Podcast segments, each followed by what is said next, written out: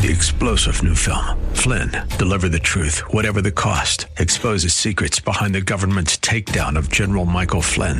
Flynn knew what the intel world had been up to. He ordered the first audit of the use of contractors. This set off alarm bells. He told the truth. He was the most dangerous person for Donald Trump to hire. They had to get rid of Flynn.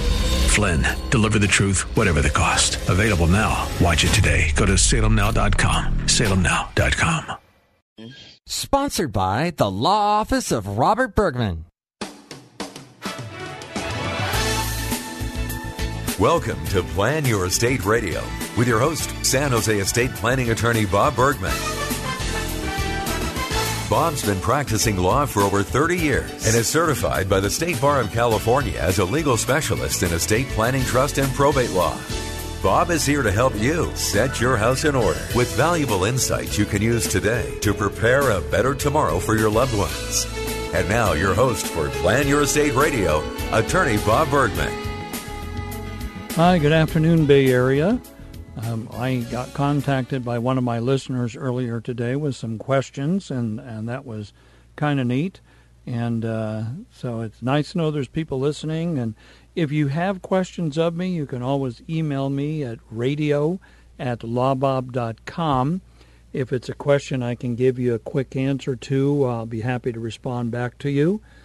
Just understand I'm not giving comprehensive legal advice when I respond back to a question that you may email to me, because there may be other things that need to be asked and answered in the course of that question. But feel free at any time to email me to radio@lawbob.com. I love hearing from people who listen to the show, and I'm very happy to answer questions if I'm able to do so. You don't have to come in and sit down with me for a quick question. I'm happy to do that.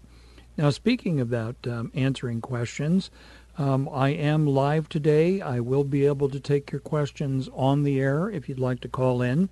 So the number is 800-516-1220. That's 800-516-1220. I also want to let you know that I am going to be having my estate planning seminars, the Living Trust Seminar, coming up October 19th at 9 a.m. and then another one at 12 o'clock noon. That is a Saturday. It's in my office. I can take somewhere between 12 and 15 people attending. So if you'd like to come to one of those seminars, the time to register is now. They're already starting to fill up. I think one of them is already half full. So to register, you can go to my website at lawbob.com, or you can go to eventbrite.com and look for the Living Trust Seminar on October 19th at my office in San Jose. And then also a heads up to you, my listening audience.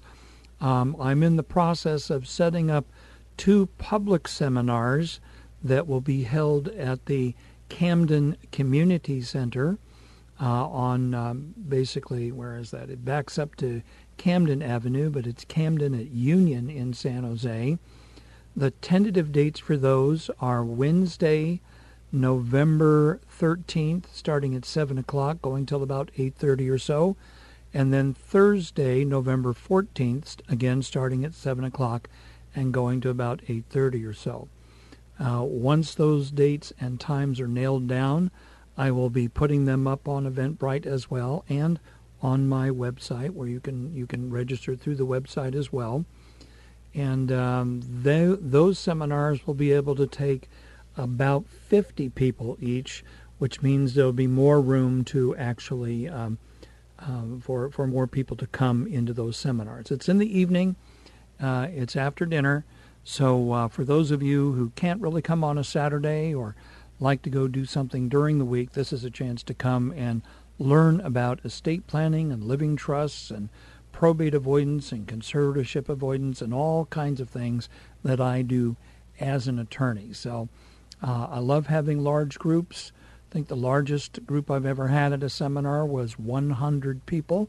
I literally ran out of materials to hand out, and I had to get names and addresses to mail them out to everybody after I got back to my office. But here, I'm taking that group of 100 and breaking it into two separate times. But if you can't wait until November, you can come in October on the 19th, Saturday morning at 9 o'clock or Saturday at noon. If you want to call in again, if you're just tuning in, the number is 800-516-1220. This is estate planning attorney Bob Bergman, host of Plan Your Estate Radio. And I'm going to dive right into the show today and talk about more questions and comments that come from around the state of California, real situations and real issues that that are happening to people around the state. So let's see here. I'm going to flip through my notes here. Let's see. Okay. All right. Here, someone said, my father wants to quit paying the fees and maintenance charges for his timeshares in California. What will happen if he does? I'm not sure why this was put in as an estate planning question, but the short answer is that it literally depends on the contract that the father signed for the timeshares. The most likely result is that if you stop paying the fees, eventually the timeshare owner, the company that's running the timeshares, will take legal action to foreclose on the timeshare and then take it back, which means they can then turn around and resell it. But the something to be aware of there is every timeshare contract is different, and you want to make sure to read the fine print, because if you stop paying, it may mean that you still are liable, and the bill will just keep growing and growing until they take the person to court to collect on all those unpaid fees and maintenance charges. So timeshares, you know, there's some good ones or some very bad ones, and you could end up stuck being on the hook for life even if you can't use the timeshare anymore. So I would say there you have to read the contract, take it to an attorney locally to look it over, see what it says happens if you don't pay. Now here's someone who's talking about their mother's bank statement. Mom is mentally competent. She was previously listed as the trustee of the trust she had with her and my late father, but now it shows my mother as a grantor and my sister as a trustee. My mother didn't mean to transfer all power to my sister. My question is, does my mother still have power to write checks on her bank account, or has she given over power of her assets to my sister? Well, first of all, the mother was the grantor of the trust to begin with because she's a creator of the trust. That doesn't change. But she could step down as the trustee or person in charge of the trust. Now, if she's no longer on the account as a trustee and it's an account owned by the trust, then she can't really write checks on the account. I think the more likely thing is the sister was added as a trustee so that both the sister and the mother can write checks on the account. But if the mother's the grantor, she has the authority to replace the sister at any time. So if the sister is acting in a way that Mom doesn't like, Mom can basically refer as the trustee because it's Mom's trust and it's Mom's property. Now here, okay, in an irrevocable trust, if all the beneficiaries and the successor trustee agree unanimously, can they pick a new successor trustee of their own choosing? Well, that's an excellent question. The short answer is yes, if the trust authorizes a new successor to be selected in that way. For example, my trusts give a lot of ways to select a trustee or a successor trustee by the beneficiaries of the trust, the income beneficiaries. The idea is to be able to name successor trustees without having to go through the court system. But if this trust does not permit that kind of way of selecting a successor trustee, which I'll say most older trusts do not, then the only real way to select a new successor trustee for the trust that everybody wants would be to go to court to modify the trust to reflect the new successors that they want to have in the trust there. Well, we're coming up on the first break of the show today. I am taking calls, 800-516-1220, if you'd like to call in. and ask me a question. You can also email me at radio@lawbob.com if you'd like to email me a question to answer on the air. But I'll be coming back after this short commercial break, and we'll continue on with more Plan Your Estate Radio with your host, attorney Bob Bergman, broadcasting from San Jose in my office. Talk with you after the break.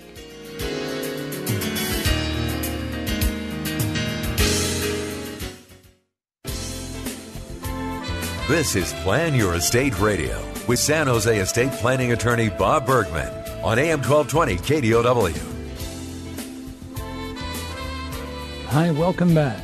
I am taking calls on the air today. If you'd like to call in, it's 800-516-1220. But barring anybody calling in, I'm going to continue on with more questions and comments from around the state of California here. Now, here's a question out of San Francisco. And the person's asking, as a beneficiary of a family trust in California, am I entitled to a copy of the trust after the creator of the trust dies? And the answer is yes. You're entitled to a copy of the terms of the trust. It's part of the Probate Code statutory scheme here in California. Probate Code Section 16061.7, yes, it's that precise, specifically requires the trustee of a trust that is irrevocable to contact all of the beneficiaries of the trust and all of the intestate heirs of the person who died. That would be the people who would inherit from that person if there was no estate plan of any kind, no will, no trust, anything like that. And as part of that notice, there's specific information that has to be passed on, including the fact that there is a trust, if there were amendments to the trust, and then either providing a copy of everything to the person or indicating that they may request a copy of everything from the successor trustee of the trust. That's the person who's now in charge of the trust. My practice when I do administration of a trust after someone's died is to actually provide copies of the documents as part of the notice.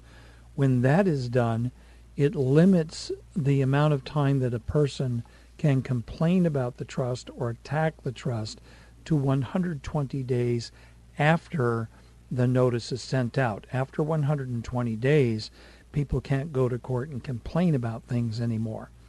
If you don't provide a copy of the terms of the trust with the notice, then you have to provide a copy within 60 days. You have to provide a copy when it's requested, and then the person requesting gets an additional 60 days in which to file a complaint if they want to. So the actual law says you have the later time of 120 days or 60 days from the date you request a copy of the terms of the trust if you didn't get a copy with the original 120-day notice. So conceivably, it could go as much as 180 days or 6 months, basically. So I always provide everything up front, which cuts it off at 4 months, because when we're doing trust administration, we're trying to get everything taken care of. We want to get everything taken care of.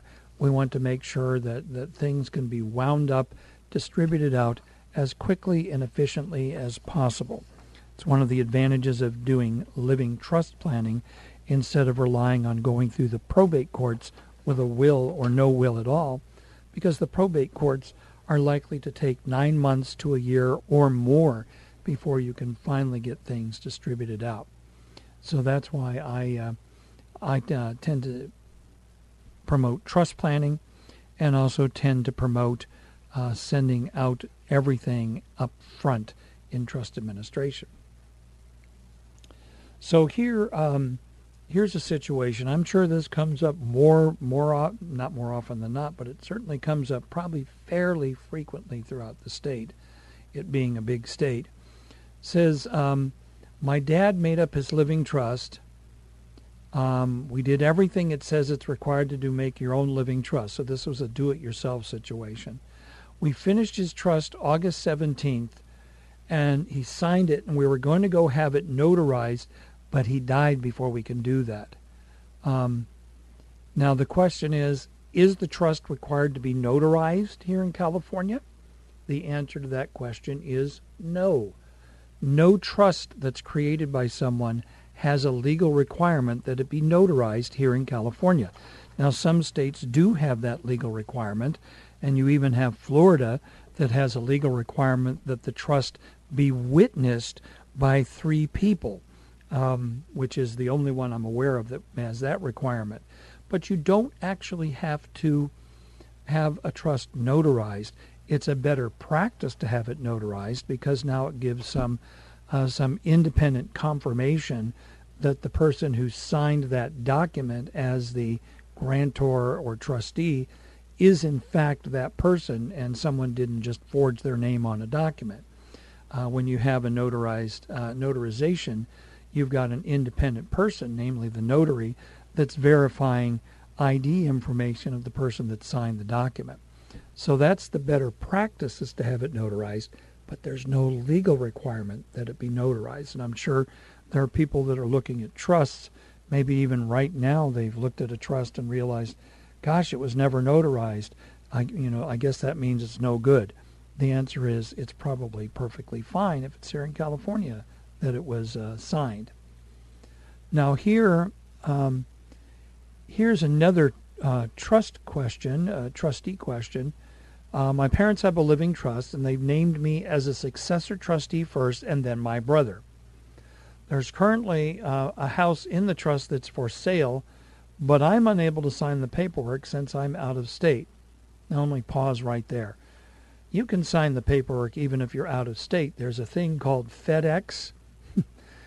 You can have papers FedEx to you and get them the next day, sign them, and FedEx them back so that they're back the day after that. We have the ability to have papers signed all over the place, even all over the world, pretty quickly by using courier services and delivery services like FedEx. But let's assume that this person's way out in the middle of nowhere, up in Alaska somewhere, where you have to go by dog sled in order to get to them. Now, the question is, he said, can my brother, who's the second successor trustee, sign the closing documents for the sale? And he says, my brother wants me to sign a certificate of resignation of trustee and add the language for the sale of this particular property only. But I don't want to resign. I just want to be able to sign for this single transaction. Well, it's likely that as the current trustee, you could grant a limited power of appointment to your brother to sign on your behalf, to sign the closing paperwork. And a limited power of appointment means it's limited to just signing the paperwork to sell that property. And it would be the trustee delegating the authority to sign. Now, the trusts that I prepare have the ability to do that delegation. It's explicitly in there. I would check in this case to see if the title company would be okay with a power of attorney in favor of the brother to sign on behalf of the brother who is currently acting as the trustee. So we're coming up now on the second break of the show today. Again, if you want to call in, it's 800-516-1220. I'm happy to take your call on the air. But if no one's calling in, that's fine. After the break, when I come back, I'll be continuing on with more questions and comments from around the state of California. So after the break, we'll come back. Until then, this is Attorney Bob Bergman, and we'll get together again after this commercial break.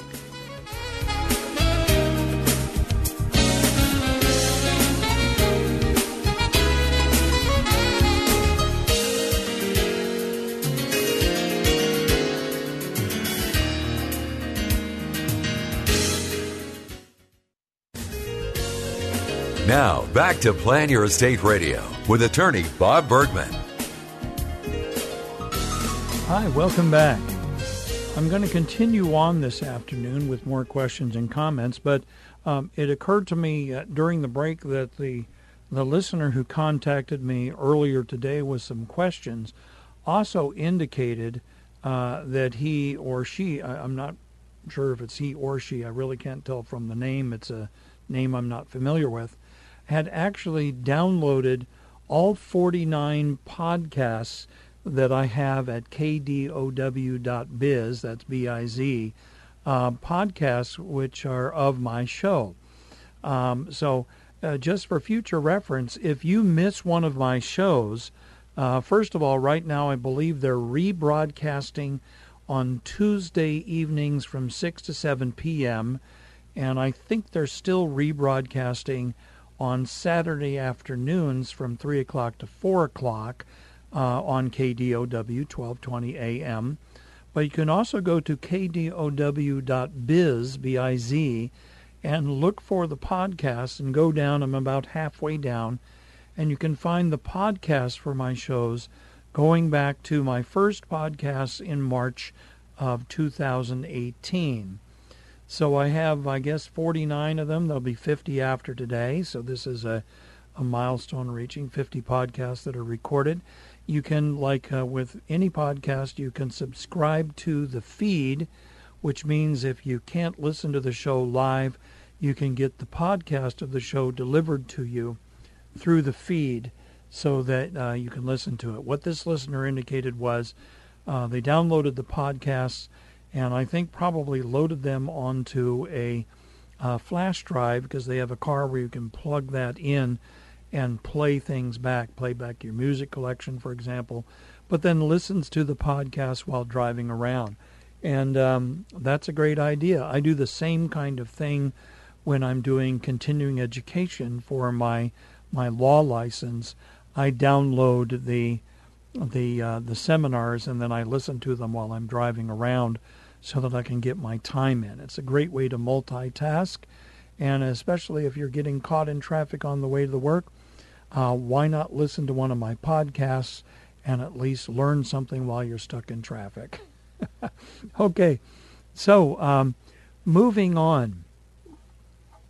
More questions and comments from around the state of California. Here's one that's actually out of San Jose, my town where I practice here. And it says, Mom has a living trust for property for me and one other sibling. My third sibling is an adopted one, and Mom does not wish for the third one to inherit or lay claim to anything when Mom dies. She's worried that because the third one is adopted, the adopted sibling can contest this. Is this true? Well, first of all, full disclosure, I am adopted myself, and I have two siblings. And in my family, I was never treated or even considered to be eligible to be treated any differently than my sisters. I think adoption can be a fantastic thing. Without adoption, I wouldn't be talking to you right now. I don't know where I'd be living in the world, because I was not born here in the United States. I was born in North Africa to an Italian mother. So even though my last name is Bergman, that's not my birth name.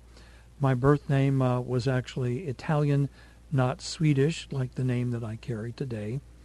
But in the case here, anybody can contest a trust after someone's died. We'll start with that. A child who's adopted is a legal child. They might have a little bit stronger case to contest a trust, but my concern here would be, why is the third adopted child being left out? Did they anger Mom? Are they disrespectful to Mom? Have they cut off contact with Mom? What is the reason why? I would want to document exactly why one of three children is not being left anything. But yes, it could be contested, but in order to successfully contest, the adopted child here would have to be able to prove that the trust leaving everything to the two other siblings was acquired through fraud, undue influence, or signed by Mom when she was mentally incompetent and she didn't know what she was doing. Those are kind of tough standards to overcome to prove that you should be able to contest a trust and maybe have it undone, and so that you can get, quote, your fair share. But the short answer is that Anyone can decide to disinherit anybody in their family. There is no absolute right to inherit from a parent. Some countries in the world, there is an absolute right to inherit something from a parent, even if you and the parent can't stand each other, even if you've been estranged for 25 years, even if you hate the parent and the parent hates you and you want nothing to do with them. Many countries, you're entitled to a share of the parent's estate anyway. The United States, you're only entitled to a share of the parent's estate if they did no planning at all and you are the next in line to inherit, called the intestate heir, which I talked about earlier in the show today. Okay, here is someone that says, I am the executor of my recently deceased mother's living trust. Let's put a pause button here. The executor is someone named in a will or last will and testament. What this person means is they are the successor trustee of their mother's living trust now that mom has died. There's no property other than her home, which has a clear title. There are 4 beneficiaries. There's 1 bank account on which this person is already a signer and 1 small stock holding. And the question is, do I need letters testamentary? Well, if the house is owned by the trust, if the bank account is owned by the trust, if the stock is owned by the trust, letters testamentary are not needed. In fact, they're not relevant because letters testamentary are issued by a probate court to the executor of a will or administrator of an estate if there's no will. Executor, administrator, same job, different title. It just tells you whether there was a will or not. And the letters testamentary are the authority granted by the court for someone to actually act as the, actually act on behalf of the estate and in acting on behalf of the estate, actually turn around and start handling, paying debts, paying bills, things like that, and then eventually distributing the property out of the probate estate. So letters testamentary are not needed as a general rule when you have a trust involved, because one of the purposes of having a living trust is to avoid the probate process entirely. That's why I'm a major advocate of living trust planning. I find going through probate is the least efficient, most public, most expensive way to pass on an estate from one person to the people they want it to go to. So if you are thinking right now, gosh, I probably do living trust planning myself, I do offer free consultations. You can go to my website at lawbob.com. You can register for a consultation. Happy to give you half an hour of my time to talk over your situation and see if it's something where I could assist you. I will also say, as an aside, having a trust, having a living trust, and having a residence in that trust, your residence, means that if you have to go into a nursing home and you qualify for Medi-Cal to pay for nursing home, they won't be able to take your residence after you die. It will be able to go on to the people that you want it to go to, and the state will not be able to recover against it anymore. That's a change in the law that went into effect a couple years ago, and it's meant that there are many families that are now not losing the family home because a parent had to go into a nursing home and needed to have their long-term care payments picked up by the state of California. So here, okay, here's out of San Diego, and you've got a family that says, hey, we have an irrevocable trust, and we want to remove certain trustee qualification requirements. We want to modify or amend the trust. All the beneficiaries agree to this, and the grantor, the creator of the trust, has passed. What's the procedure to do this in California? Do we file a petition with the court? The answer is yes. This would be a petition under Probate Code Section 15403, which permits the beneficiaries of an irrevocable trust to modify the terms of the trust. I do these regularly for the clients of attorneys around the state of California. I do them in a county here in the Bay Area where I can do them without a formal hearing. I can do them, that's called ex parte. I can do them with the consent of everybody and often get them done within about a week. If you have a situation like that and you're in the Bay Area or anywhere in the state of California, give me a call at 408-247-0444 or email me at radio@lawbob.com, and we can start a dialogue, figure out how I can help you out and help with those situations. Like I said, I do a lot of these here in California. I've probably done about 13 or 14 so far this year, and I expect I'll probably do another 6 or 7 before the end of the year is out. So if that's something that you need assistance with, feel free to contact me, and I should be able to help. Well, we're coming up on the third break of the show today. I hope you're enjoying it so far and you haven't tuned out. If you heard me just make that comment, then you're still listening. But when we come back after this third break, we'll finish the show. As I say, we're coming around the far turn, heading for the finish line, and I'll finish out the show with more questions and comments from around the state of California. This is Attorney Bob Bergman, and I'll get back to you after the final break for the show today.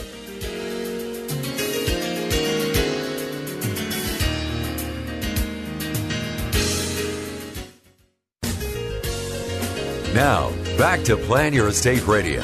Once again, your host, estate planning, trust, and probate law specialist, Attorney Bob Bergman.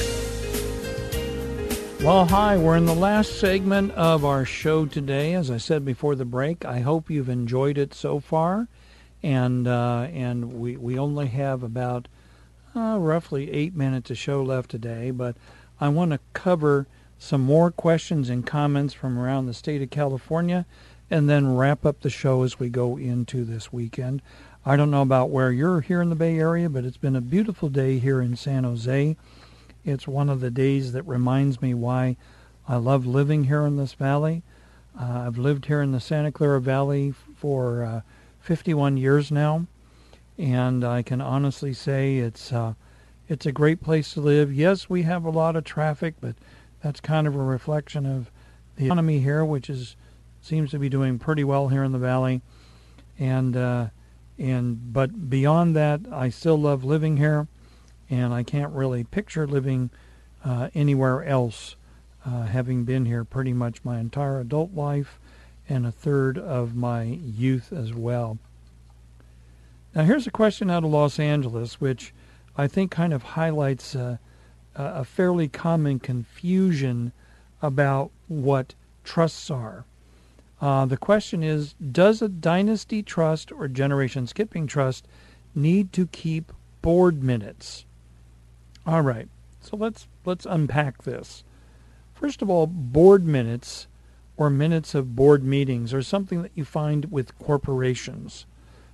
Corporations have annual meetings. Corporations have minutes of board meetings, which summarize what was discussed at the board meeting. This is meeting of the board of directors of the corporation. What was discussed? Were there any decisions made? Were there resolutions made and passed? Things like that. That's what board minutes are for in a corporation. A trust does not have a board of directors. It has a trustee or trustees, and it doesn't keep minutes. Now, that doesn't mean that it doesn't keep records of any kind. Certainly, if there's things bought or sold or accounts open or closed, you keep the records of that. But one of the things that's interesting is that questions asked about a dynasty or generation skipping trust. Now, I don't know if you've ever heard of that term before, but a dynasty trust or generation skipping trust is what I call in my practice, and you may have heard this before if you're listening for a while, what I call the castle trust. It's a trust that receives property, for example, from a parent, put into trust for the benefit of a child or grandchildren, and it's intended to not be owned by the child during the child's lifetime, but instead passed on to the next generation, skipping the generation in between, skipping the generation with the child, and then ultimately passed on to the grandchildren or great-grandchildren.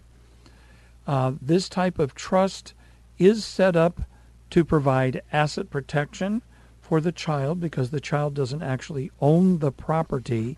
Instead, they're given the use and benefit of the property, typically for lifetime, and then it's passed on at the child's death to the next generation. This type of trust has very specific tax rules that apply to it, but one thing it does not have is board minutes, because there's no board of directors for a generation-skipping dynasty trust. Okay, here we go. Okay, my spouse and I own a house as tenants in common. Now, what that means is they each own their own respective interests in the house separate from each other. It's not community property, meaning it's owned by the husband, by the spouses as property of the marriage, but it's owned each as separate property of each of them, probably 50-50. Says when I die, and the person says they're ill and will die soon, so let's just get that out there. My spouse will own half the property and want my two adult children to own the other half. This is all laid out in my will. But then I learned that probate will be required, and I was trying to avoid that. Would it work in this case for me to register a transfer on death deed to ensure my half of the property will be owned by my children immediately upon my death and not have to go through probate? The short answer is yes. A transfer on death deed basically states that when I die, my interest in this property goes to this person or these people. So this person could actually use a transfer on death deed. I will caution, though, that a transfer on death deed is kind of like naming a beneficiary on a bank account. You hope that the beneficiary survives you. If the beneficiary, in this case the two children, if one of them died before this person died, it would mean that that one's 25% of the property, or half of the parent that's dying, could not transfer to them because they're not alive anymore. So you could still end up with a probate even though you're trying to avoid probate. I think the better thing would be for this person to create a simple trust, transfer their half interest into the trust, and then lay out how it's going to transfer to the children and what happens if one or both of the children had already died. I think that would be better. So we're coming up on the end of the show. I've got less than a minute to go. I want to remind you all I have seminars coming up in October, likely have public seminars coming up in the middle of November. You can always contact me at radio@lawbob.com. Visit my website at lawbob.com, and you can find out a lot of good, interesting information there. But until next week, this is attorney Bob Bergman, and I'll talk with you next week. Have a great weekend, Bay Area.